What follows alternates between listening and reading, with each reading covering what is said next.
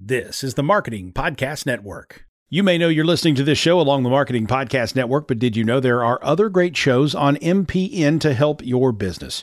Christy Heiler hosts a fantastic podcast called Own It. Christy, Tell us more about the show. Own It is all about celebrating women and non binary advertising agency owners. We talk about buying out of the Boys Club of Advertising because less than 1% of ad agencies are owned by women. And where can people subscribe? You can find the podcast at untilyouownit.com. We're also on the Marketing Podcast Network at marketingpodcast.net. And of course, you can subscribe wherever you get your podcasts. You heard her. Go subscribe. You may know you're listening to this show along the Marketing Podcast Network, but did you know there are other great shows on MPN to help your business? Robbie Samuels hosts the On the Schmooze podcast. Robbie, tell listeners what to expect from the show. Since 2015, I've interviewed entrepreneurs who overcame challenges to achieve success in their field or industry. Tune in to On the Schmooze to listen as I ask deep questions to elicit untold stories about leadership and networking. And where can people subscribe? Find the show at ontheschmooze.com or on marketingpodcast.net or just search for it wherever you get your podcasts. You heard them. Go subscribe.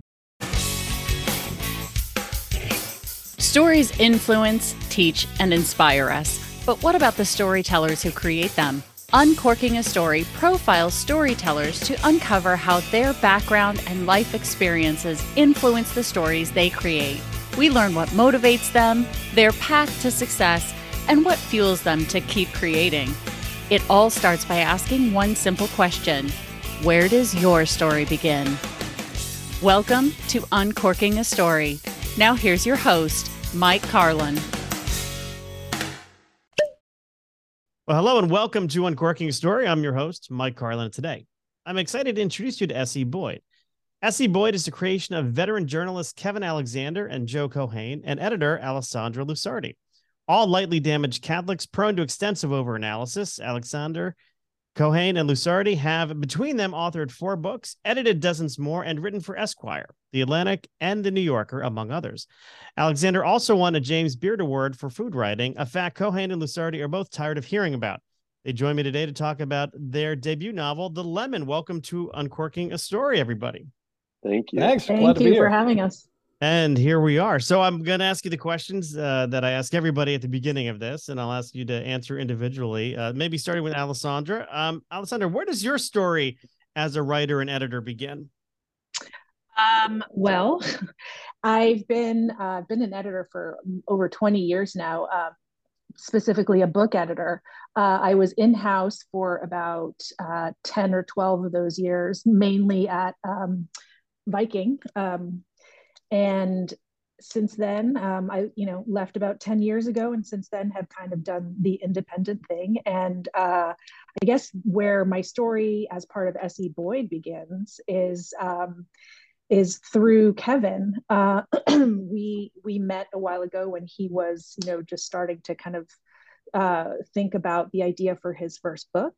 Um, so we just sort of talked because we had a friend in common who who put us together.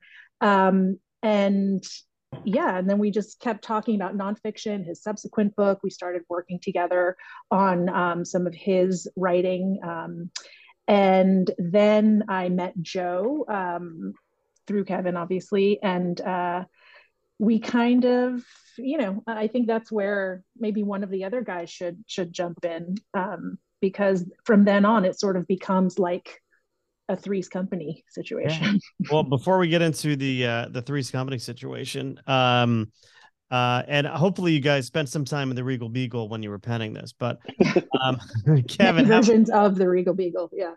Right, Kevin. How about you? Where does uh, where does your story as an author begin?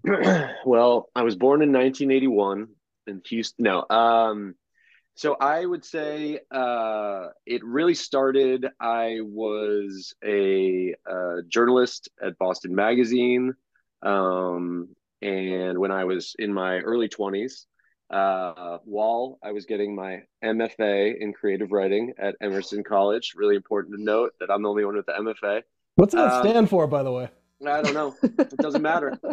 But uh, and that's where Joe and I first met. We were both at Boston Magazine, and then um, yeah, then I moved on sort of in digital media. I was working at Thrillist as a national writer at large and writing for magazines, and then just kind of moved over into the book world uh, in the nonfiction space, writing about food uh, and co-writing memoir, and and this kind of crazy Boyd idea came about. So uh, that's where my writing story begins. All right. Um, and uh, over to you, Joe. Um, where does your story begin as a writer? Yeah, I sort of got the bug for it um, freshman year in college and became interested in, in actually reading, which is something I never really did with any seriousness in high school. Um, got out of college, started writing columns for an alt weekly newspaper in Boston called The Dig. And then after two years of that, I actually took the paper over. So I ran it as editor in chief for four years, went to Boston Magazine to write as like a city columnist, started freelancing for national magazines and things like that. Um, that's where I met Kevin at Boston Magazine, which is a really great group of people who have all gone on to do pretty great things. Uh, moved to New York and have since worked for Medium, Esquire, you know, written for everybody. Um, but I've been a journalist the whole time, dividing my time between editing and writing. So this is the first um, piece of fiction I've worked on, besides some truly shamefully shitty short fiction from my early 20s, which like mercifully went down in a hard drive crash because I don't want that shit floating around. Um, it, it could yeah, be that's where I got- recovered. It could be recovered with the right tech resource. So oh, God. be careful. I, I want to Should've put a find mail that. through the computer. It's very angsty. Um, but yeah, Kevin and I worked together at Boston Magazine, and then when I was at Esquire, we wrote together there, and then I was brought in to Thrillist for a while, where I was his editor there on some of the longer form stuff. So the you know the aforementioned Beard Award, I edited that with him, and we did a lot of fun stuff. Joe, I have to ask: Is that a Telecaster behind uh, your your right shoulder? Yeah, that's a Telecaster. That's a um, Mexican Telecaster that I got six months ago. That is like freakishly nice, and was it's just one of those things where you never know what you're going to get when you pick up anything made by Fender. Sometimes the expensive ones are terrible and the cheap ones are good, but this is a cheap one that's actually amazingly good. It's It's, a a- great a- guitar. A good Mexican Tele. Did does it ever come off the wall, or is it just there? Oh for- yeah, Okay. All right. yeah, oh yeah, yeah. He, Joe is a, a musician that he failed to mention that in the mix. Uh, that was actually the thing that he's good at, um, and so uh, he was sort I'm of good at- dabbling with the writing on the side, but but mainly being a musician. I'm also very good at parallel parking. I think I'm probably the best in America at parallel parking. Certainly better than Kevin. Unconfirmed. That that didn't come through in the research I was doing, but uh, I, who, who- which Come see, come come and see. I'll show you something. which one of you would like to uh, just give me an overview of uh, how this project came about, how S.E. Boyd came to be?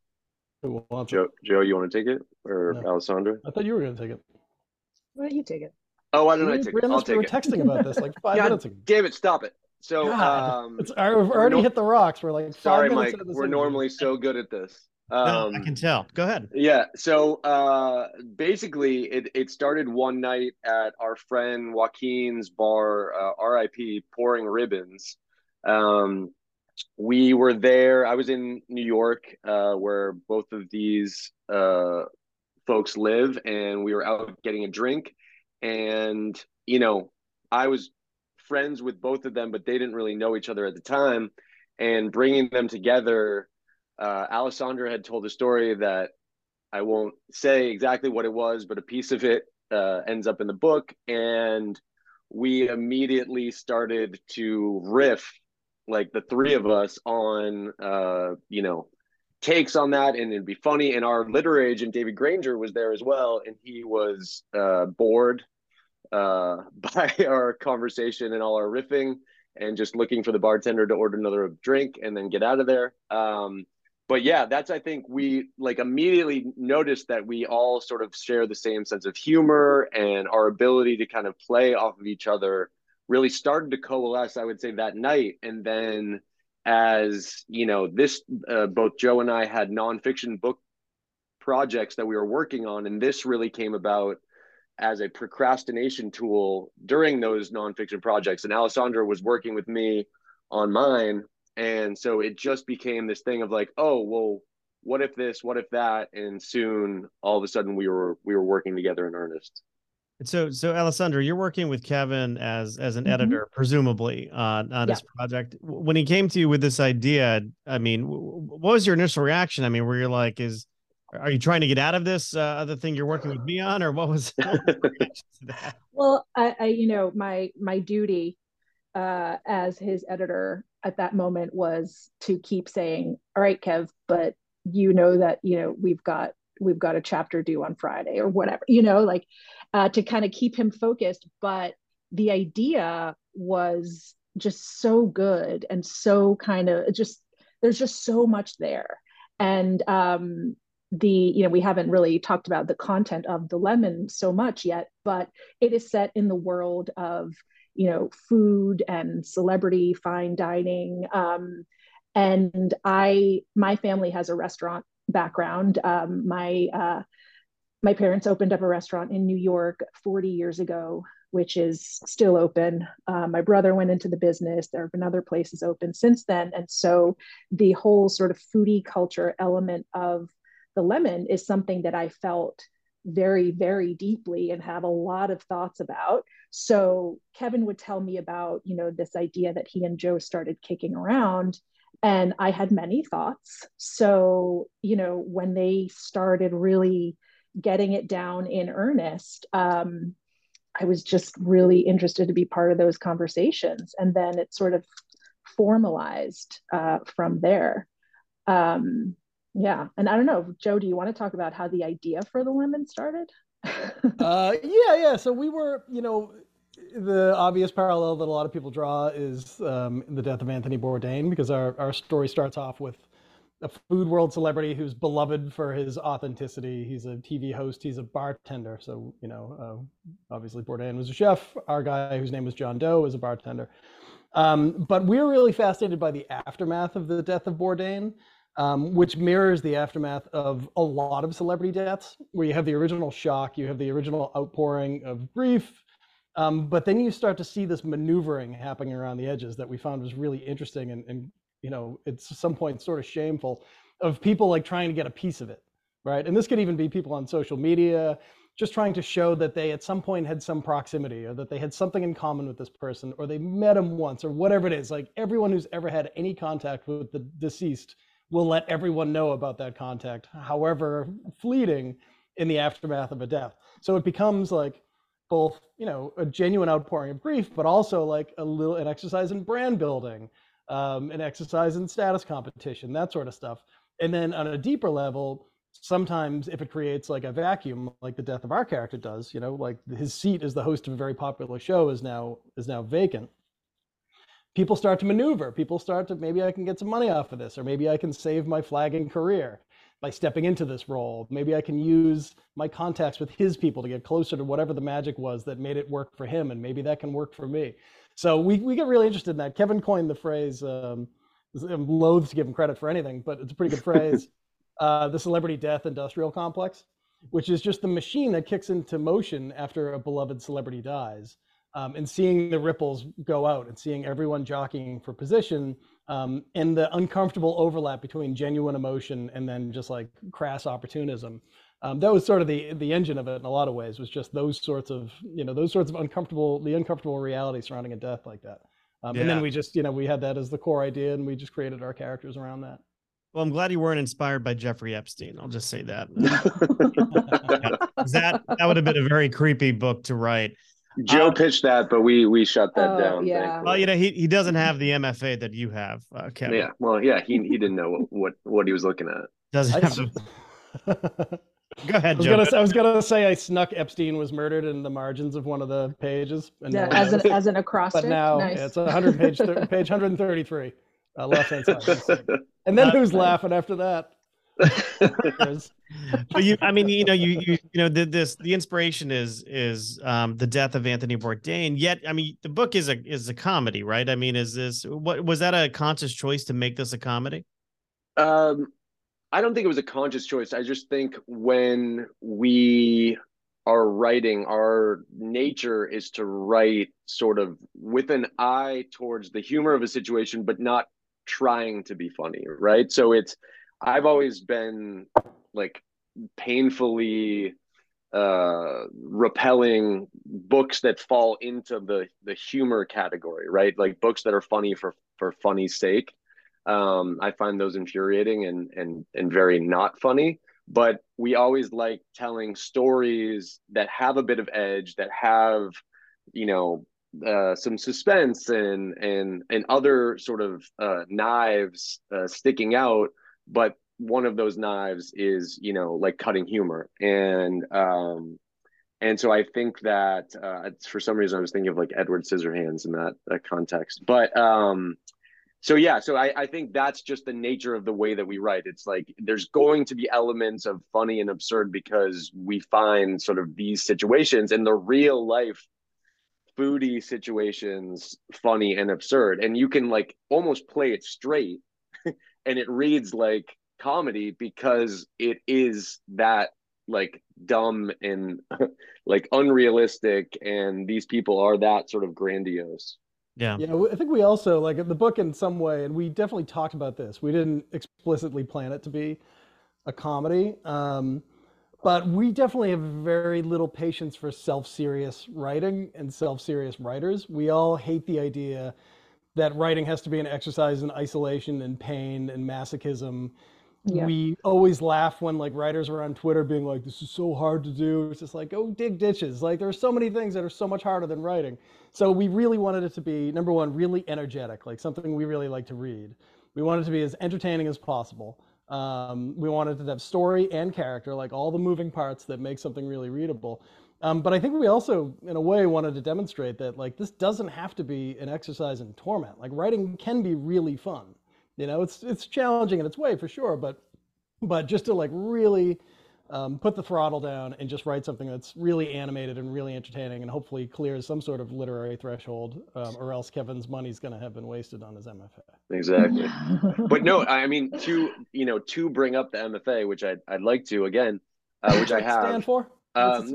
Again, don't not sure, but the um, in my program there was so much of that sort of like self-conscious posturing around the literary and the painful mm-hmm. and it was it it was actually excruciating and joe and i were working together at the time and i remember uh, going out for a beer with him and he was like what do, what do you think? You know because he was like toying around with with writing and he was like is is this worth it? And i was like no it's not.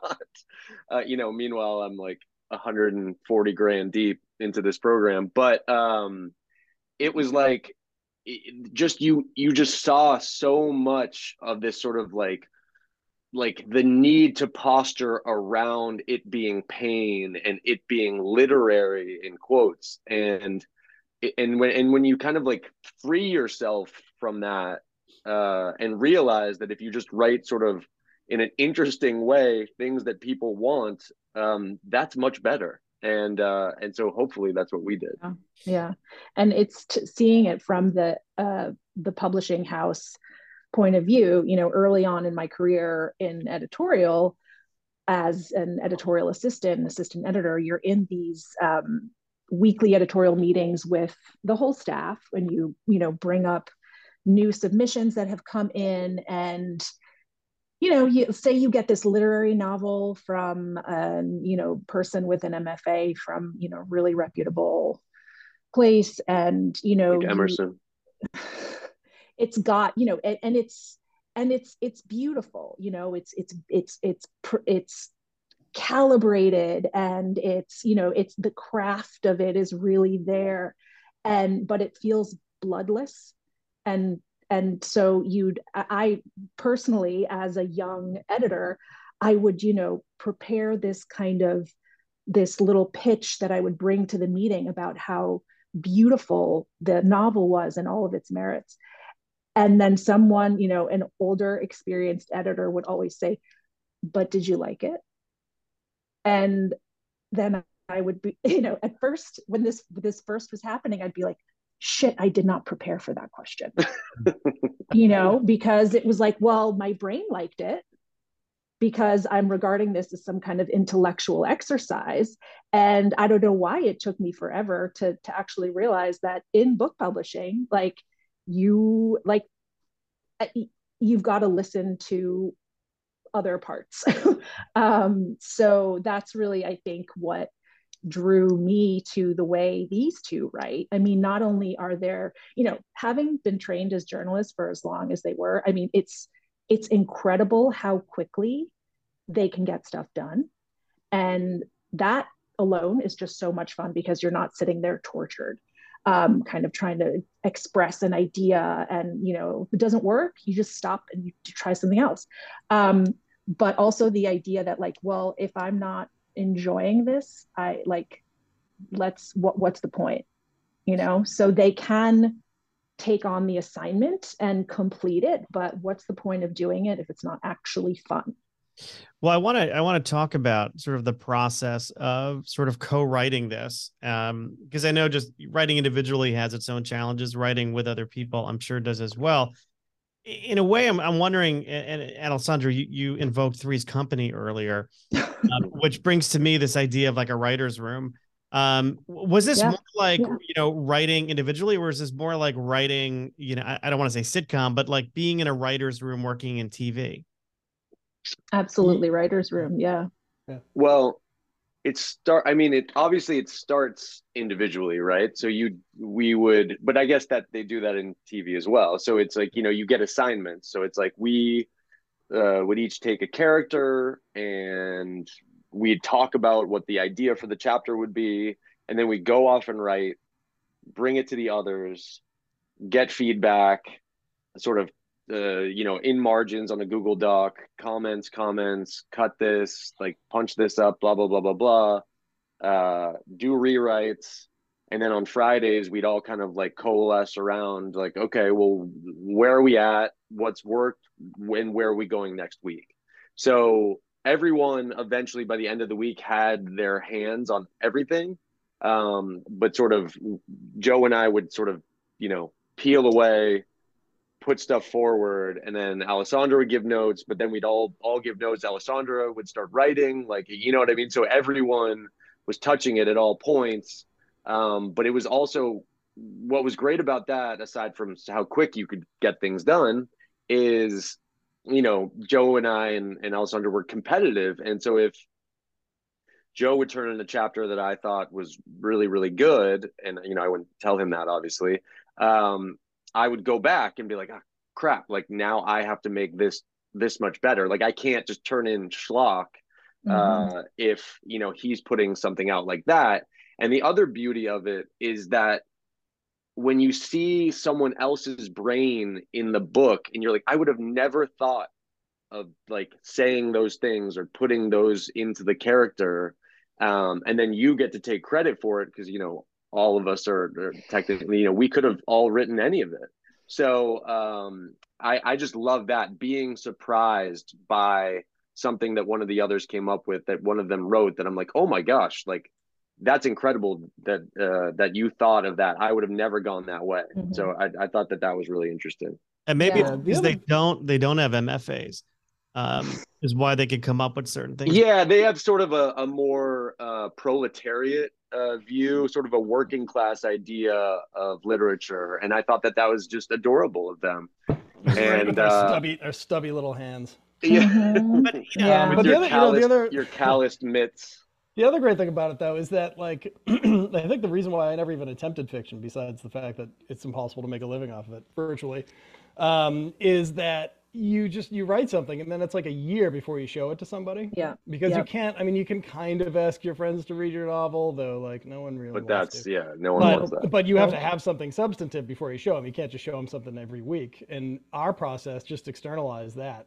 Um, so you would write a chapter and you'd get feedback within 48 hours. Yeah. Um, which was great. So if you got if you you know everybody wants a little bit of praise if if the other two liked it that felt good. But also they were just on the job so anything that didn't land in your version, in your your draft of it, like now you're pitching on it, and that's another mm-hmm. you know mm-hmm. that's another TV thing, which yeah. is when people are going through a script, um, any writer can basically ask, "Can we pitch on this?" And then everyone will just pitch to see if you can get it better. Mm-hmm. Either it's if it's a bit of characterization, if it's a joke, um, a bit of storytelling, whatever it is. So not only did you get instantaneous feedback, but you also had the opportunity to fix it really quickly.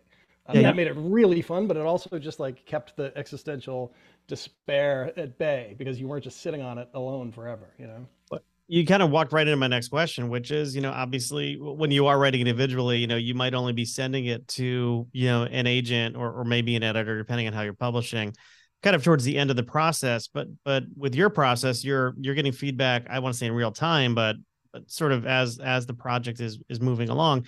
How did that impact? You know, once it went to the publisher, the publishing side of things, um, w- was there an external editor involved there as well? And how did that change the timeline for publication.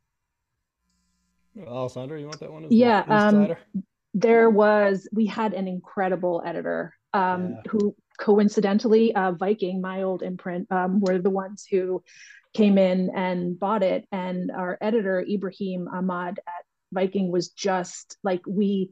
We could not have found the better, let's say, Mr. Roper, mister Furley, Mrs. Roper. Um, that metaphor. To, to, to, complete, I'm trying to Larry. He's definitely going to listen to this, so uh, I like but Mrs. Roper for him. Mrs. Roper, yeah.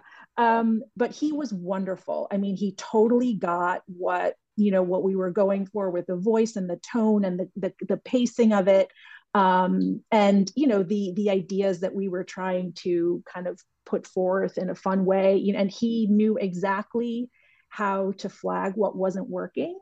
And um, you know sometimes would suggest alternatives or fixes sometimes would just kick it back and say this fix it you know like what like why this? Answer me this question and fix it.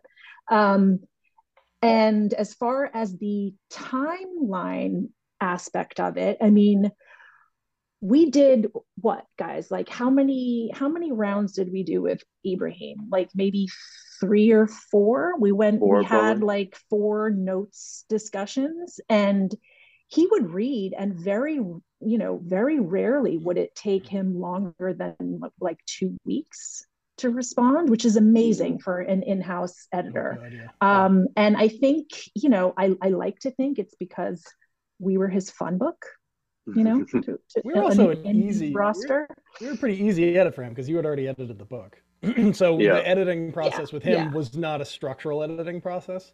Right. Like the structure of the book held and remained pretty consistent. Um, but there were, you know, gaps and problems with story and, and inconsistencies. Inconsistencies. So we never, we weren't in a position where we had to rewrite it. Right. Um, so right. that made it easier for everybody. But but Ibrahim is the uh, the absolute greatest. The guy was he's so talented. He's so smart. He was wonderful to work with. I mean, mm-hmm. you, you all bring different skills to the table, different different career backgrounds, different educational backgrounds. Clearly, um, how did how did you ensure, as kind of working as a team and each taking different pieces, how did you ensure that you kept one voice throughout the novel, and, and how much of a challenge was that? It it was it, it was shockingly not challenging. Uh, mostly because we we have a similar voice. I, yeah. Joe and I have collaborated on so many things, um, and we, you know, we come from a similar place, and we have similar speech patterns, and um, that it all kind of coalesced uh, rather organically, and and and Alessandra kind of stepped in and, um, you know, had the same, and and and I think it comes from our familiarity with each other and just like the way that we all sort of yeah. Speak and write and um and I sort of I thought set that, of oh, sorry, cultural yeah. references too. You know, we're all from the Northeast. These guys are from Boston. I'm these guys are Irish Catholics from Boston. I am an Italian Catholic from New York. Um, and so we kind of understand those sort of communities and their similarities and the people that come out of them.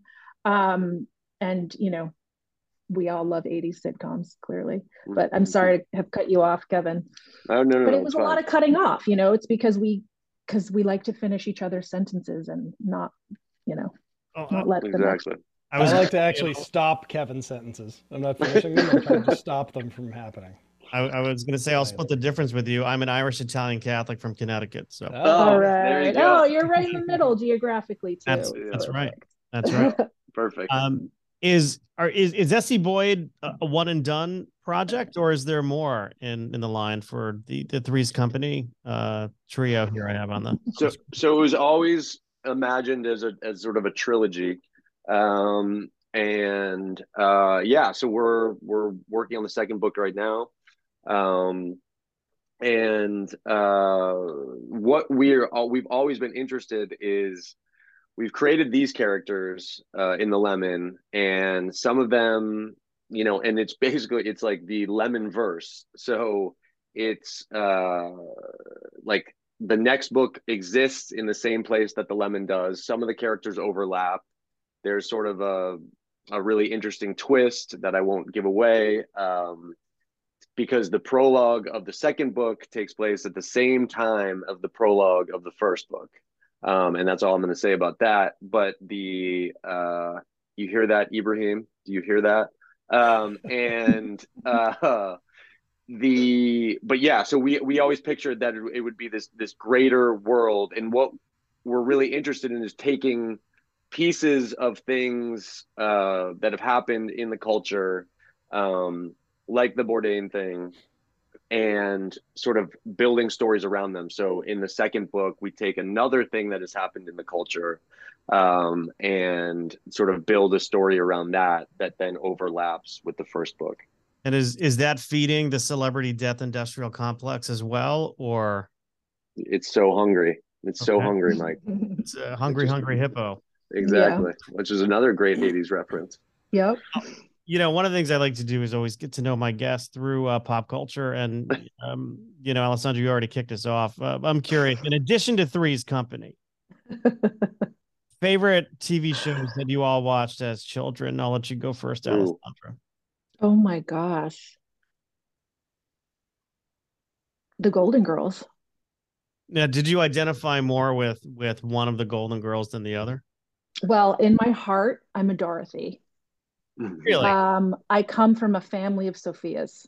Okay. So, yeah. I mean, you're not giving me Blanche vibes. I'll tell you that. is it is it my my turtleneck? You're way too you're way too, you're way too covered up. covered up. Um, Kevin, how about you? Uh, favorite favorite TV doesn't have to be a sitcom. Anything you remember from childhood that you really were drawn to? Yeah, um, I was a big fan of. Uh, I mean, so really GI Joe. Uh, really mm-hmm. big fan of GI Joe. I really like the lessons at the end um, uh, because I, you know, my parents are divorced, and so I had to look for other, uh, other, other sort of father figures, and I felt like, uh, I felt like you know, uh, some of the Cobra Commander and uh, Snake Eyes, and uh, some of those those guys could really really teach me something. The Baroness, oh, the Baroness. Yeah, exactly. You know, uh, uh, knowing is half the battle. right? Yes. Did they did they teach you that in the MF yeah. program at Emory? Yeah, they did it. See, that's what I'm saying. That's yeah, lecture that's number one. Lecture number one. yeah. Joe, how about you with that one? Favorite TV shows growing yeah, up? Yeah, my favorite. I mean, the thing that I was obsessed with that was really influential as a kid was Get a Life. You remember Get a Life? Oh, oh my god, yeah. So, I so good. That show. I was obsessed so with that show. Um, just for the mix of like absolute absurdity, but there's like a like a darkness to it too that you get with that kind of protagonist, like sort of Homer Simpson protagonist who's just mm-hmm. like um, kind of an idiot and like kind of does damage um, without really knowing about it. You know, like I, I, forget what the term is. There's like an agreed upon term for that type of character. But I love that show. Um, my brother and I used to watch it obsessively. We would like tape it on the VHS, and then like interestingly, um, when I came to New York, I became friends with the creator of the show. So like my hero as a kid, Adam Resnick. Um, he wrote a book when I was at Esquire, and I met him through that. And since then, he and I have been pals and that's how Odenkirk got the book is through Resnick because Odenkirk, he might have worked on that show. Everybody worked it. Like Charlie Kaufman worked on that show. Um, they had an incredible writers' room in that thing. There, yeah. there was an episode of that show. Now I'm a little older than you, but um, there was an episode of that show. I remember watching it. Um, I, I was probably in high school.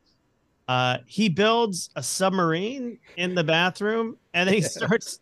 They get locked. He and his dad get locked in it, right? And I just remember him start screaming, "Squid, squid!" Yeah.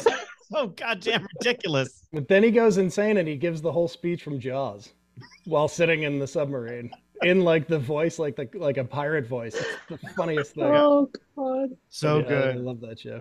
So good. How about Incredible. music uh, growing up? Um, you know what what kind of music were you listening to? Joe, I'll go to you first since you answered that last one last. Uh, the big, the first big one was the Mighty Mighty Bosstones. There are a lot of ska references in this in this book. They came from Kevin and I, but um, but that was the thing that just locked it locked it for me. Like the mix of punk and ska and jazz and stuff like that. That was the first time I remember hearing something that really blew me away. Uh, And from there, I got into everything from jazz to reggae to whatever. But but that, I remember it was like a lightning bolt moment hearing one of those songs on the radio for the first time and just having my really having my head turned. Very cool. How about you, Kevin? Were you? Yeah. So honestly, I mean, that the other half of the band uh, is the Irish rebel music. So uh, my family uh, is from Belfast, my like extended family, and I grew up. All my friends, like all of my best friends from home, are Irish Catholic, and you know their names are like Eamon O'Brien, Casey Hurley, Tim Monahan, Matt Brady, um, and so. Uh, we used to sit around with these cassette tapes, the Clancy brothers and Tommy Makem, um, and it's this Irish rebel music, and you'd sing Finnegan's Wake and Patriot Game, and we would sit around with like uh, you know really crappy flat beer that we'd stolen from our other uh, siblings, and like you know, and uh, talk shit about the Queen and we didn't know what we were talking about. We were very pro IRA in elementary school, but um, but uh, yeah. So that was uh, that was a really and I, I you know it's something that I that I still that I still have. I have I have uh, a Clancy Brothers uh, album right over there. That was a gift from Alessandra actually on vinyl. That sounds like a very thoughtful gift, Alessandra. Mhm. Um, how about you? What were you listening to uh, growing up? growing up um well the first band i ever felt like truly truly connected to was um jane's addiction. And i discovered them when i was like 12 i think. They had already broken up the first time so i didn't get to see them until i was in my 20s but um you know it was just the perfect age the perfect combination of like just weirdness and power and like sexuality but not like horrible you know masculine like the super masculine sexuality of like the hair metal that was reigning in the late 80s i mean my first okay maybe my first love truly is axl rose. Um my first concert ever was guns N' roses the use your illusion tour.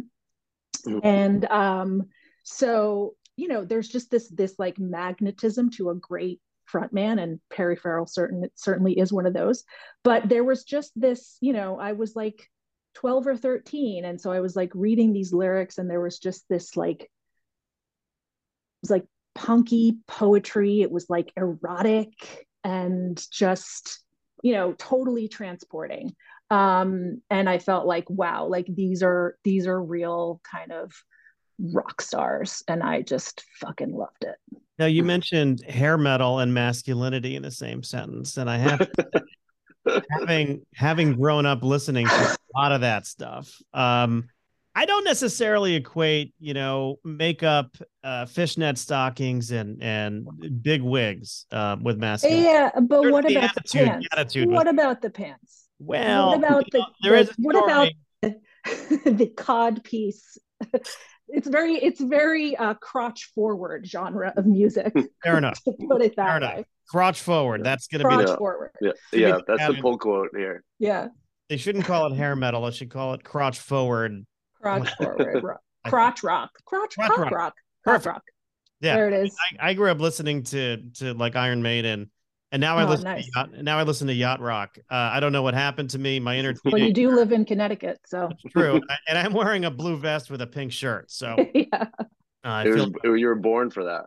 I feel like a finance bro who just robbed a J Crew. I know we do have to wrap up, um, but I'm uh, curious to know um, where can people buy the lemon? I mean, the holidays are coming up. I always like to say books make great gifts. Uh, where can people pick up the lemon? Anywhere, Yeah, yeah, go it's to Wherever your- books are sold, yeah.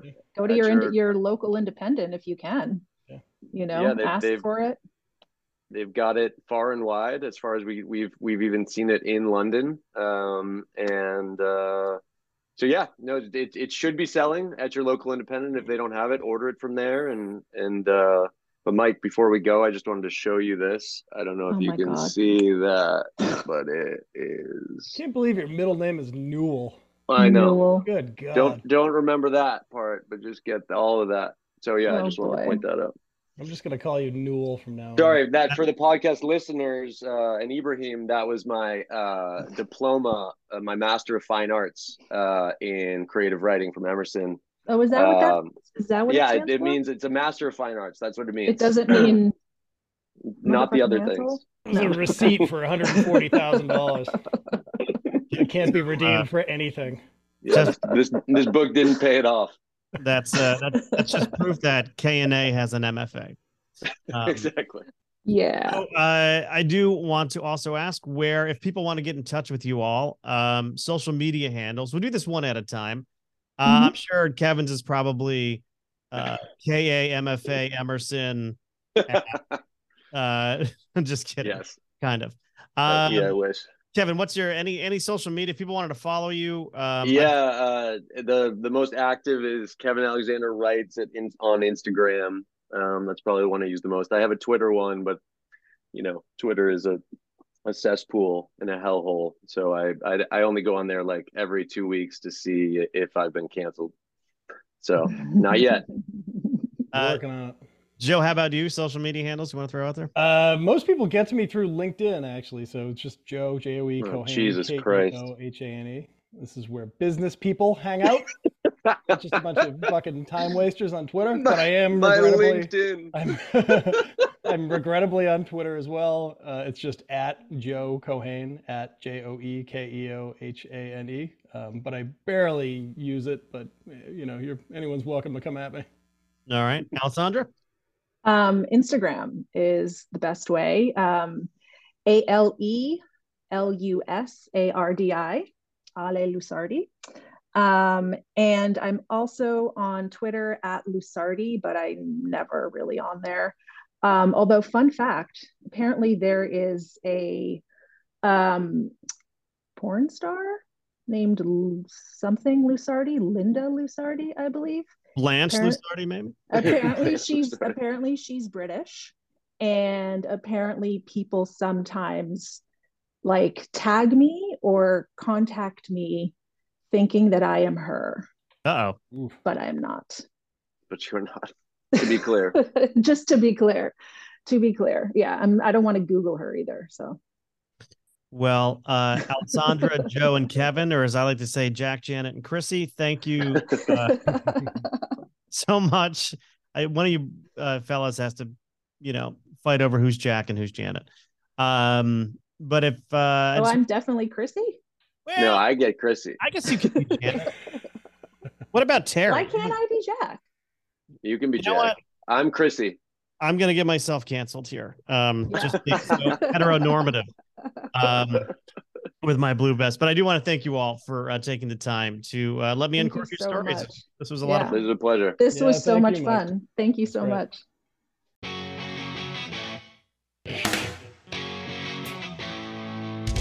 Thanks for listening to Uncorking a Story. If you'd like more information about today's guest or to find out more about Mike, go to uncorkingastory.com. If you enjoyed the show, please subscribe, rate, and review us at Apple Podcasts, Spotify, or wherever you get your podcasts.